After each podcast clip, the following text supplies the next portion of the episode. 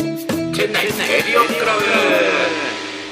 ワナッカムの上場ですおまっとさんでした。DJK です。ワナッカムハッシーです。はいこの番組は南インドのチェン内在住の農場ジョーと DJK そしてハッシーがチェン内やインドの情報をポッドキャストなどで発信していくインド発の日本語ラジオ番組でございますはい。ウィスウィス。よろしくお願いしますお願いしますえーはい手紙手紙来ました。手紙まだ来てないまだ来てないですいやいやいやだからさっきから30分経ってないからさっきっていうか先週から先週からだろ先ねため取ってますよあの募集したやつです。あそうはいはいはい。先週ね募集したやつ聞いて聞いてない人もいるかもしれないし。あそうかそうか先週の聞いてください、はいあそうですね。うんあの手紙で手紙を送ってくださいと。手紙をアキベイの3投目まで送っていただければ T シャツをお送りしますはい。よだからまだ先着2名、2名空いてるとま思だう。空いてますよ。ままだだ空まいてだます幸いには来てませんよってでことないでしょう、はまた1週間じゃ来ねえだろう、はい。まあまあそういうところでございますけど、はいはい他にもメール募集しております、はいえー本日の放送のご感想とか、えーネタ投稿チェン内あるあるインドあるあるチェン内で起こったいい話チェン内いい話チェン内で生きるためにしている工夫チェン内いい工夫などなどあとなんか日本何でしたっけあの、はい輸送サービスでこれがうまいとかあはいはいはあはいはいいは。はいいぜひ日本で買ってきた方がいい、そうそう日持ちするような俺がこね。の前あの桃屋のメンマをね激推ししたやつね。あれめちゃめちゃ柔らぎメンマあれうまいね。あとあれも買った穂俺先。メンマなんすか。ふんわり。ふんわりメニューあれもうまいあ ね。れうまいあ僕あれ買いましたよ。あのなんかあの動物。あバスケッート食べっ子動物。食べっ子動物英語の勉強にもなるという。食べっ子動物。買うっていうんだはい。そうそうそうですよ。そうあれも募集したんですけど一通も来てないんで来ないね。うんメールアドレスが多分分かってないんですよなるほど。言ってください言った方がいい。じゃあいつもよりゆっくり。はい、はい。チェンナイレディオクラブアットマーク Gmail.com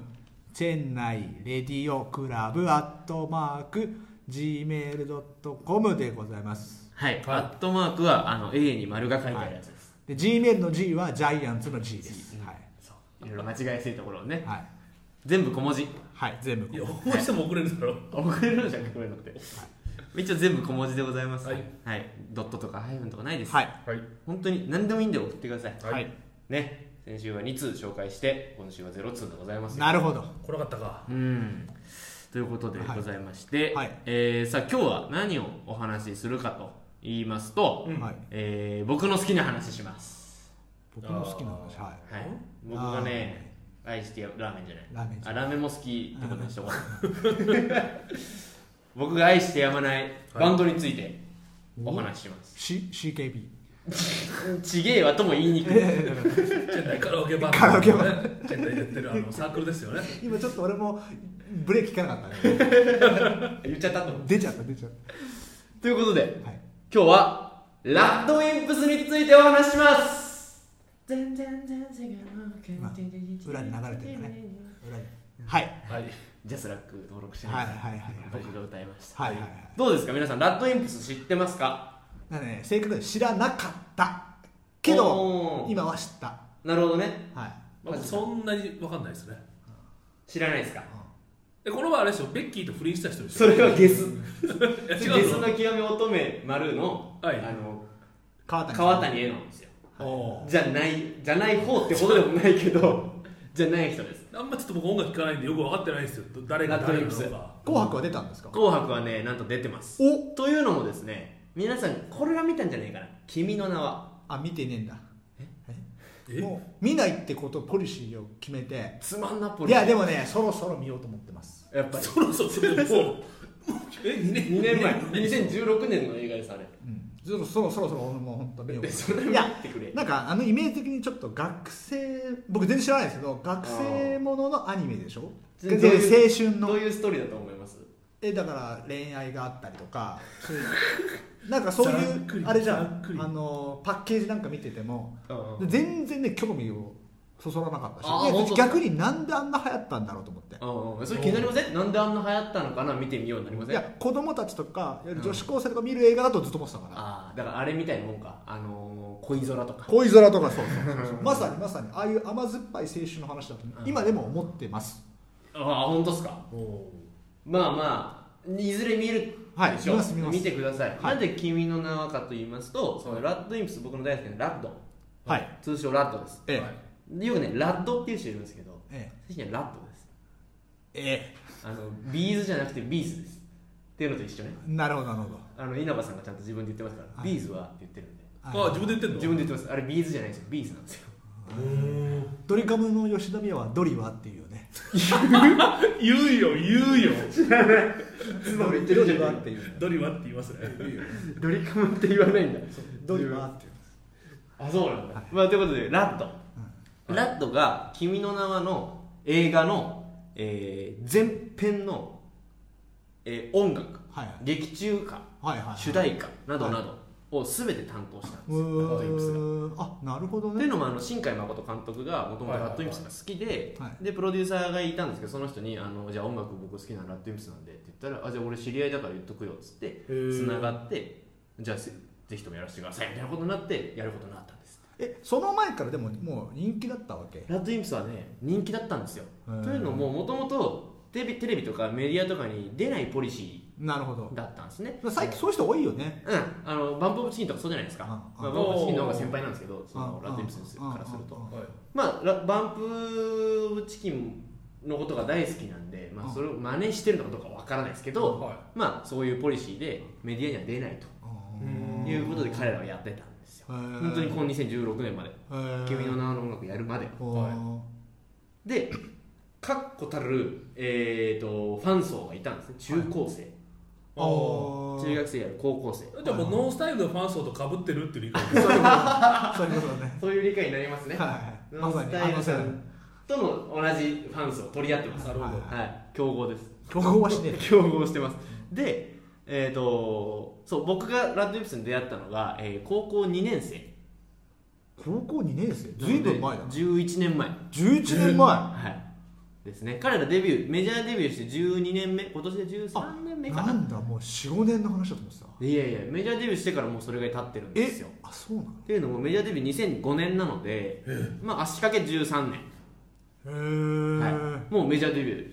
からそれぐらい経ってますとうんで僕メジャーデビューから2年後ぐらいにあ、えー、と知りましてうんそのバンドをあ僕ねあんまり音楽とか聴かなかったんですよそれこそ、うん長渕剛を聴いてたかなっていうぐらいもう全然違うなすごいなすごい思い切った変化思い切った変革変へ革というかなんかねもう最初に聴いた曲が「なんちって」っていう曲なんですけど長渕でしょじゃあじゃあ、えーラッドインプスラッドインプスどっちにもありそうだな確かにろくなもんじゃねえとなんちってみたいなえ確かに確か違うに違う違うラッドインプスの「なんちって」っていう曲を僕聴いあてあもうそこでうわ何この初めて聴いたこういうのおでもともと聴いてなかったらそりゃそうなんですけどでもそっからもうラッドインプス1本それ以外ほぼ聴かないっていうぐらいラッドインプスのもうアルバム、うんしえーシングルとか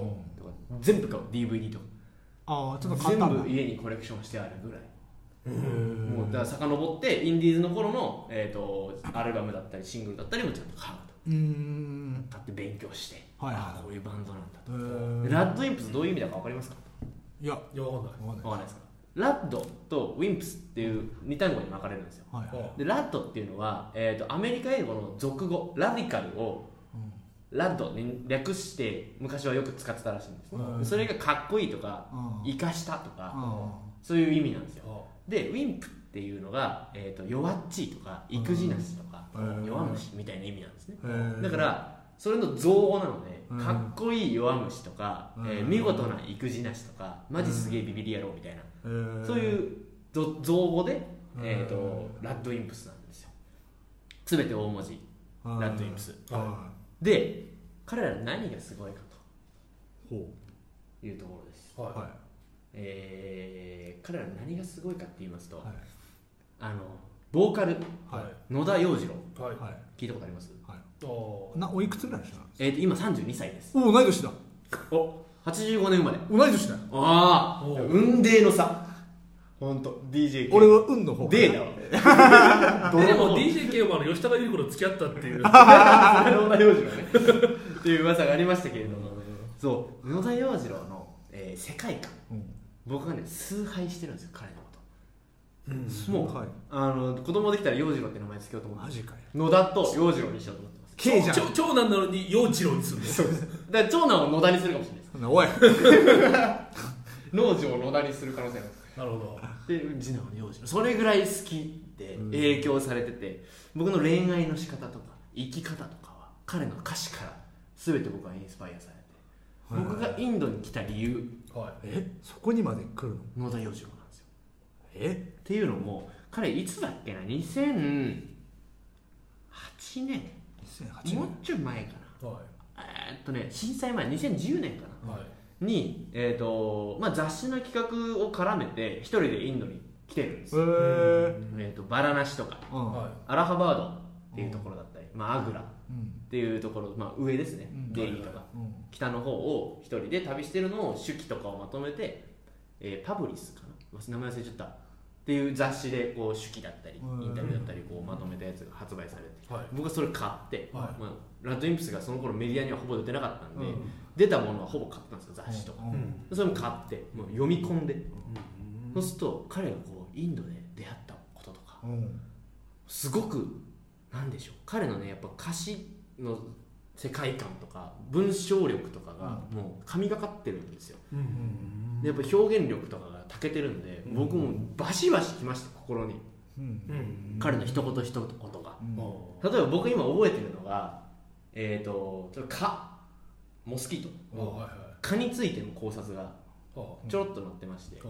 まあ、インド蚊がめちゃめちゃいるじゃないですかうん虫除け塗っても来るし、うんうん、あの蚊殺すスプレーやっても生きてると、うん不死身の蚊がうんで、ねね、寝ようとした時彼の言葉では寝ようとした時にピキってふーってくるとうんうんあのふーでどうしても寝れなくなるとでか刺されたら痒くなるし、うんいいことないじゃないかうんだけど蚊の数量血数数値の量なんてたはいかが知れてるわけですよ、うん人人間からしたらあじゃあもう花から僕はその血を彼にあげるとうんだからその代わり俺を刺さないでくれとなぜでもそれをそうはならないじゃないかとなぜこういうことになぜこういうなんでしょう、えーうまくまとまんねえなうん全然俺はピンときてないけど今の話なぜえー、っとねちょっと読んでくださいパピルスパピルスだパピル思い出した雑誌なんでしょうん雑誌もうねえだろだって多それ分ねあのー、あそこに売ってんじゃないあの Kindle フリップフリップカードとかねえだろそれカートにはねえやでもねその蚊の構造蚊に対してこんなこと思うのかっていうぐらいのねことを深く掘り下げて書いてあるんですよそれで一曲書けんじゃないかってぐらい蚊蚊それぐらいこうなんでしょう感受性豊かで人とは違った見方ができて、うんおなんてすごい人なんだと、えジョークでもその今までなんかそんなに他に音楽とかさいや本を読んでるとかさはあそういうの全然なかったのい、ないですあないよねだからもうそれ一本なんですよねだから他に僕が本が好きだったり他に音楽が好きでジュディ・マリ聴いてましたとかそういうことになってたらもしかしたらここまでジュディマリだったんだね世代的にねな、るほどねうん、ここまでハマらなかったかもしれないだだけどまあそれは僕の人生として初めて聴いたロックバンドの音楽でなるほどね初めて、えー歌手名のその個人名まで覚えた人ででこんなに好きになってあー雑誌買うまでになったっていうのが僕の中ではもう一つの運命ですよねあまあまあでもねえそういうのとかってさ、いえよくそういう表現するなとかって俺思う時は例えばあって、はいはいまあまあ、俺はあんまそんな読まないんだけど、まあ、村上春樹かな、いはいなんかの小説でねそのコーヒーを飲む描写であ新聞紙のインクを絞ったような苦いコーヒーを僕は駅で飲んだとかって書いてあって喉に流し込むみたいなねでもねもうめちゃくちゃそう美味しくないのも分かるしなんかさ、まあ、苦いだけのコーヒーってすぐ分かるじゃん、はいはいはいはいよくそんな表現思いつくなとかってさあー思う時はあるよねまあそういうことですねうん僕にとってのだから村上春樹が読んでなかったですけどあその代わりにラッドインプスの曲を聴いてあこういう表現をするのは死生観に対して死死と生きるねうん死生観を彼らはこういうふうに表現するんだっていうのをまじまじと高校2年3年の頃になるほど影響を受けましてで僕は彼を追ってインドに来たんです一回一人旅でああそれがありきなのそれありきで僕はじゃあ彼と同じルートをたどろうとえまあ、プラスアルファありますよプラスアルファありますけど、じゃあ彼が来た地は必ず寄ろうっていうことで、アラハバードなんか知らないじゃないですか知らないインインドに住んでた住んでるものとしても、ーあだけど僕はわざわざそこに行って彼が見たものを僕も見てうん彼が歩んだ地を僕も歩みああでわあなんてインドっていいんだとうん彼がこういうインドにかインドから帰ってきてすぐ2曲シングル出してるんですけど「うんダダ」っていう曲と「狭心症」っていう曲をあ出してるんですけどそれがまたね前までの曲とはまたちょっと一線を隠してるんですよ、うあん合ってます言葉一線をか隠してる書くあの画用紙のがわかりますよ合ってるのかな うん言い方合ってるのかな一線を隠す楽曲だったわけですよ、うんこんな曲を書くなんて、なんてどんな国なんだとうんいうことで僕は2012年はいにインドに来て彼と同じ地を歩みで結局今に至るわけですよ、はいまあ、放送作家になってはい日本で3年ぐらい過ごしましたけど結局今僕はインドに来てラーメン屋をやってるとうんああじゃあその野田洋次郎さんもラーメンを以前やらやれっやっててたてないやってないそこはまあ道を踏み外しましたよ外してねえよそこは隠して一線を隠して隠したんだけどある種ねそうだから彼と同じ生き方できないから僕はできることをつなるっほてどまあねそこでインドとの縁が僕は生まれてはい今に至ってるわけなんですよえー、あそうなんですそういうことですそういうことですだから彼の生き方なるほどで彼はこう全ての楽曲の作詞作曲をしてるんですねラッドウィンプスの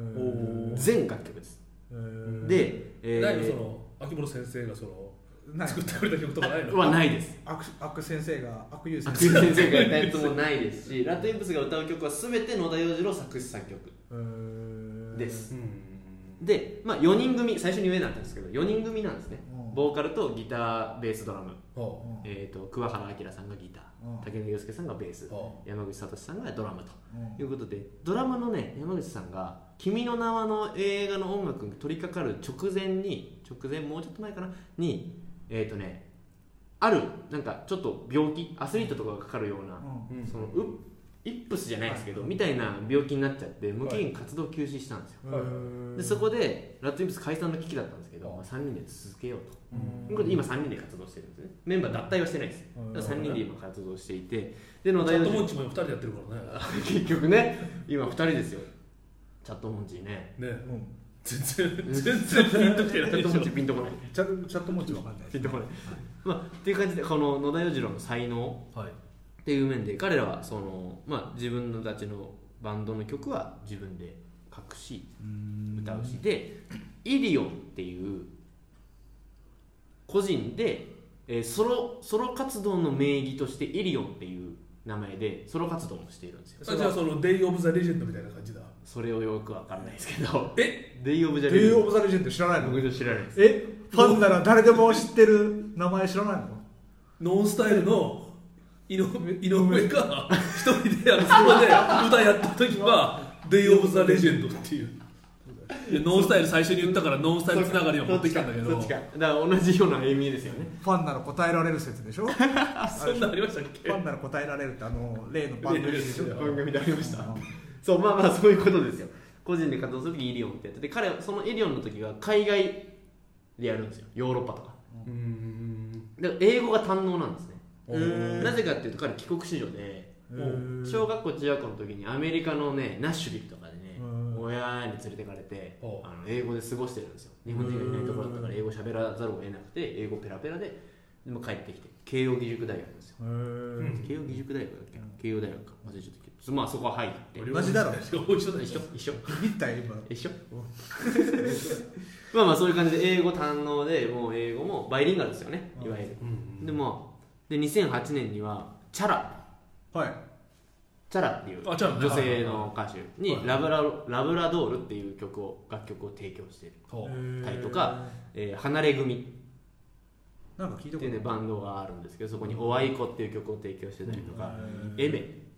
えー」最近ねすごいこう注目を浴びてる女性歌手がいるんですけど知らんなその人に「蝶々結び」とか知らん「酸欠少少女さゆり」って人ですそれは曲名えっ、と人目あ人名人目知らんに「フラレガイガール」っていうのとかねタイトルが全部なんかスピリチュアルじゃないけ どなんか和和な感じのタイトルだねとかそう楽曲提供も今精力的に行ってるというところですねでさらにさらにですよ野田洋次郎今曲作る楽曲提供とどまらず俳優活動やってるんですえあそうなのはいまずね2005 2015年6月にね映画「トイレのピエタ」っていうので主演してるんですよいきなりいや知らんわおー知らんねまあそれはトイレのピエ知タは、えっ、とね、手塚治虫かなの、えっ、とね、完成できなかった作品へーを、えっ、と、最後の方付け足して、松永大志っていう監督が脚本付け足して、映画に出してて、それ日本アカデミー賞になってるんですよ、確かね。日本アカデミー賞の新人賞を受賞してへ。ー野田洋次郎とか、この間、2017年の4月、テレ東で放送されてた100万円の女たちっていう、らんわいや本当に知らないんだな。ーやっぱいやいやいやいやいいややいやいや知らない知らないだからえっ、とねヒロインに松井玲奈元 SKE あああとかねが出てるようなドラマで、まあ、それも主演してドラマ映画もうね出るっていうあへえいや俺まま町ですれ違っても多分わかんないよじゃあマジっすかもったいない俺もわかんないようんもったいないで彼のねやっぱ洋服服装今大丈夫ですか時間大丈夫ですかまだあと3時間ぐらい喋れるうん服装もねこう結構ねいいんですよただのへーなんか T シャツとかじゃなくてこう結構だるっ とうん全然ピンとこないわなんていうんだろうなまあほぼスカートみたいなの履くんですよあーあジョークでもそそのそう系あるもんね気づいてくれた その毛が その毛スカートを外れその毛があるわ語弊があそるの毛があるそう野田洋次郎にこうインスパイアされてあ同じような格好をしてみたりとかなるほどそこまでこうしてるわけですよへでねえっ、と2017年去年かな、ーはいに、えー、とツアーをやってるんですよ日本国内とアジアツアはいはーで僕は5月違う3月の終わりはい違う違う違う4月の終わりと5月の終わりかないはいに埼玉と日本武道館で、えー、とライブやったんですけど僕そのために帰ってるんですよ日本にうーんそのために帰国してライブでももう携帯いじるのやめちてょもちらょっちていいですょか今野田洋次郎さん調べてあ調べてたあよかったよかっで野田よって言ったら野田義彦さんが出ましたた それは総う理元元首相すぐ辞めた総理1年ぐらいやっただろやってるはいはいまあまあまあっていうだライブ僕もう帰って絶対行きますとかあとね海外進出を最近してましておうイリオンだけじゃなくてラッドインプスとしてあはいでえっ、とね6月かな去年のあにタイバンコクでワンマンライブやってるんですよワンマンライブなのうんバンコクで何ジップバンコクゼゼ ップいやいやあるならゼップバンコクだけどないなんかねムーンスターだったっけななんかそんな感じのライブハウスがあってすっくそど田舎にあってライブハウスとったら40人ぐらいいやいやあれでも1000人入る2000人入るのかな2000は入るすげえで1000かけえなでバンコクもうタイ人とかそ周辺諸国から僕とかインドからね、3人参戦してたんですよあ写真見たわはいその3人全部知ってる人だったよ俺全部知ってるでしょえあれラッドウィンプスのライブに行ったんじゃないのラッドインプスのライブに僕は行ってるんですよえあそうなのはいラッドインプスのライブにぼラッドインプスのために僕はバンコク一泊してはバンコクまでみ、まあ、店を結城に任してインターン生元インターン生の結城に任せて僕ちょっとラッドラッドライブ行ってくるわっつってあそれお客さんはみんな日本人なのいやそんなことないですよほぼタイあジモティーなんだう7ん割ぐらいタイ人でうんあとは周辺諸国とかタイに住んでる日本人うんで僕は最前列取りましたよねアリーナ席え最前列ってスタンディングなんじゃないスタンディングスタンディングでもう並びの段階で前から10番目ぐらいだったんですよはうん僕でチケット見せたらそのまま走るんですよその最前列まであは走りましたよねあうん最前列のほぼど真ん中を通りましてうんこの距離ですこの距離伝わんねえからそれあの町田場所の町田のそんなことねえよそんなことねえよたまりの席ぐらいたまに席ぐらたまりの席ぐらいの近さつばくれよつばくれよみたいなぐらいの感じですよでもそのもう汗を浴びながらはい彼らが出す汗を浴びながらねはライブを見たんですよへーでも彼らツイッターを始めたんですよへー12年ぐらいあうんででこう僕とかも好きだからああリプライを送るわけですよはいはなんかどこどこ行ったぜみたいな話があったら僕こんなんありますよはいはいいへでーライブ埼玉スーパーアリーナのライブが終わった時にはいもうインドから来ました最高でしたうんまた楽しませてくださいはいみたいなのをリプライしたんですよあ洋次郎さんにうんはそしたら帰ってきたんですよありがとうっつってで僕その直前にあは洋次郎さんのそのパピルスうんあ雑誌ねはいで撮ったインドでの写真タージマハルでの写真があってうんそれと同じ構図で僕撮ったんですよあその時にああでそれを並べてその写真をつけてインドでラーメン屋始めましたっうんていうのも彼に言ってたんですねあもう言ってたというか一方的にね リプライであでそこに対して返信をくれて「最高」とうん「いつか旅行くね」みたいうんな言ってくれてってことはアクベでライブだライブでしたアキベで30人ぐらいしか入れないけどえジップアキベいないんだっけゼゼップねゼップチェンナ なイぜ言えないんだこの2人ゼップがゼップチェンナイないないゼップジェンダーないからないのゼップアキベでやるしかないですよねまあまあっていう感じでそのリプライをね僕34回もらってるんですよへーそれでねちょっと僕ハッシーさんにお礼が言いたいことがあるんですあれよここでここでねそう彼がアナのラウンジ成田空港の羽田かなちょっとわかんないけどアナのラウンジでカレーを食べてるっていうツイートしたんですようんじゃあじゃなくてアナカレーうまかああったまあアナカレーもみたいなこと言っててそれまさにそれジャルカレーがうまいって話を昔したじゃないですかあスタジオでしたしたしたハッシーさんあがしたしたああ僕も食べたことないからあそうなんだいつか食べたいなってずーっと頭の中にあってあそしたらアナカレー食べた美味しかったみたいなこと言ってたんである筋の話から言うと行列ができるほどジャルカレーうまいらしいっすよもインドの国よりあカレーの国よりみたいなのに書いてう送ったらあマジかうんうん今度いつか食べてみますみたいなあ 言われてつい最近あヨーロッパに彼一人でねなんかりょプライベートの旅行行ってるんですけどその時に JAL カレー食ってるのあげてるんですよおー今度は JAL カレーみたいなおおそしたら知らない人ですよお知らないファンの子たちが僕とのやり取りをスクショしておあ有言実行ですねみたいなうこれやってるんですよへえこれねハッシーさんのが僕に情報を与えてくれたからおこーのやり取りが生まれたっていうなるほどねその説はお世話になりましたあ今度いつかあ合はわいせまとすいうわけではいということでまだ終わんないですまだ終わんないですよそんなこんなチェンナイいい話をね引き続きお待ちしてお待ちしておりますと、はいいやいやいやっはいていうまあまあまあそういうことですラッドインプスすげえ興味ない顔してますねこここれ多分49回目の放送なんですけど、うん CRC49 うん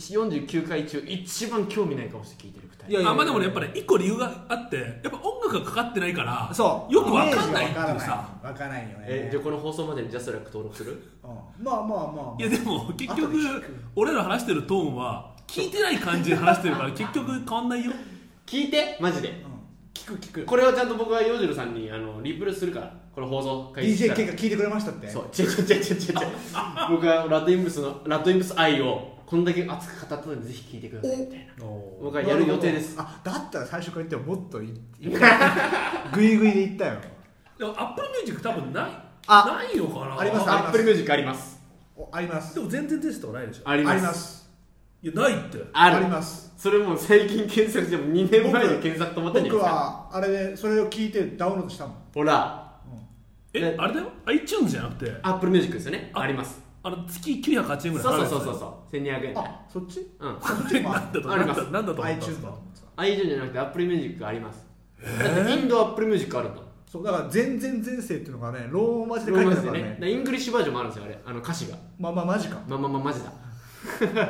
うーんだから有名な曲ちょっと言っときます「全然前世」とかはい全然全然まあだから君の名はで歌ってたのは「夢灯籠」夢灯籠「スパークル」スパークル「なんでもないやはい」この4曲が君の名のために書き下ろした曲ラッドウィンプスのこれ聞いとけとこれ聴いとけまあこれがまあ導入ですよね今の時代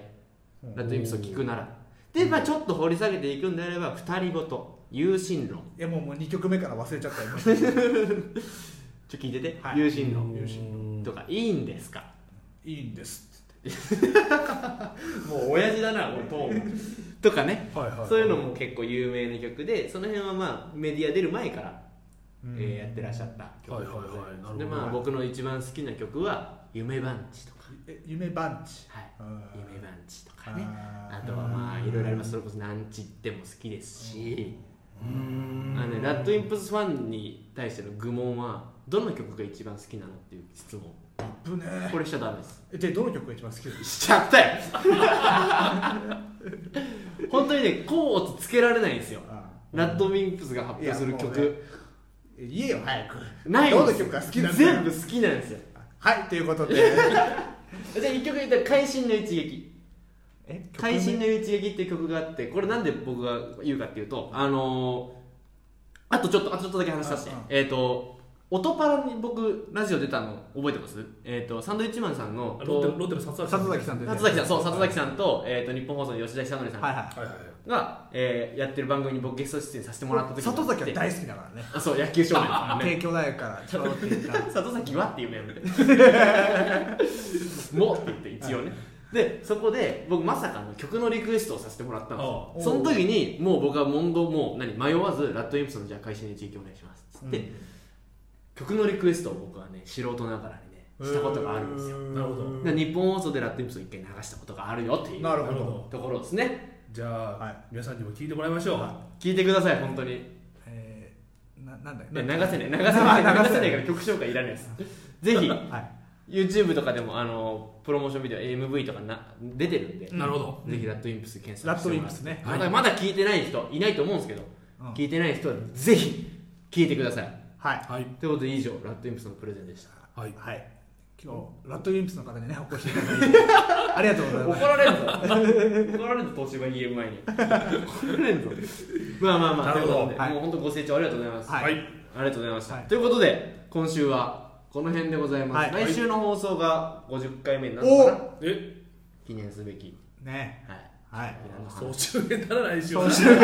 あお蔵入り編やればいいじゃんない面白かったけどえ面白かったけど放送に乗らなかったトークショーないのないですあない一個もね全部放送してまあす全部出してはないいだからはいはいまあまあ、はい楽しみにしていただきたいと思います、それではまた来週です、タタただー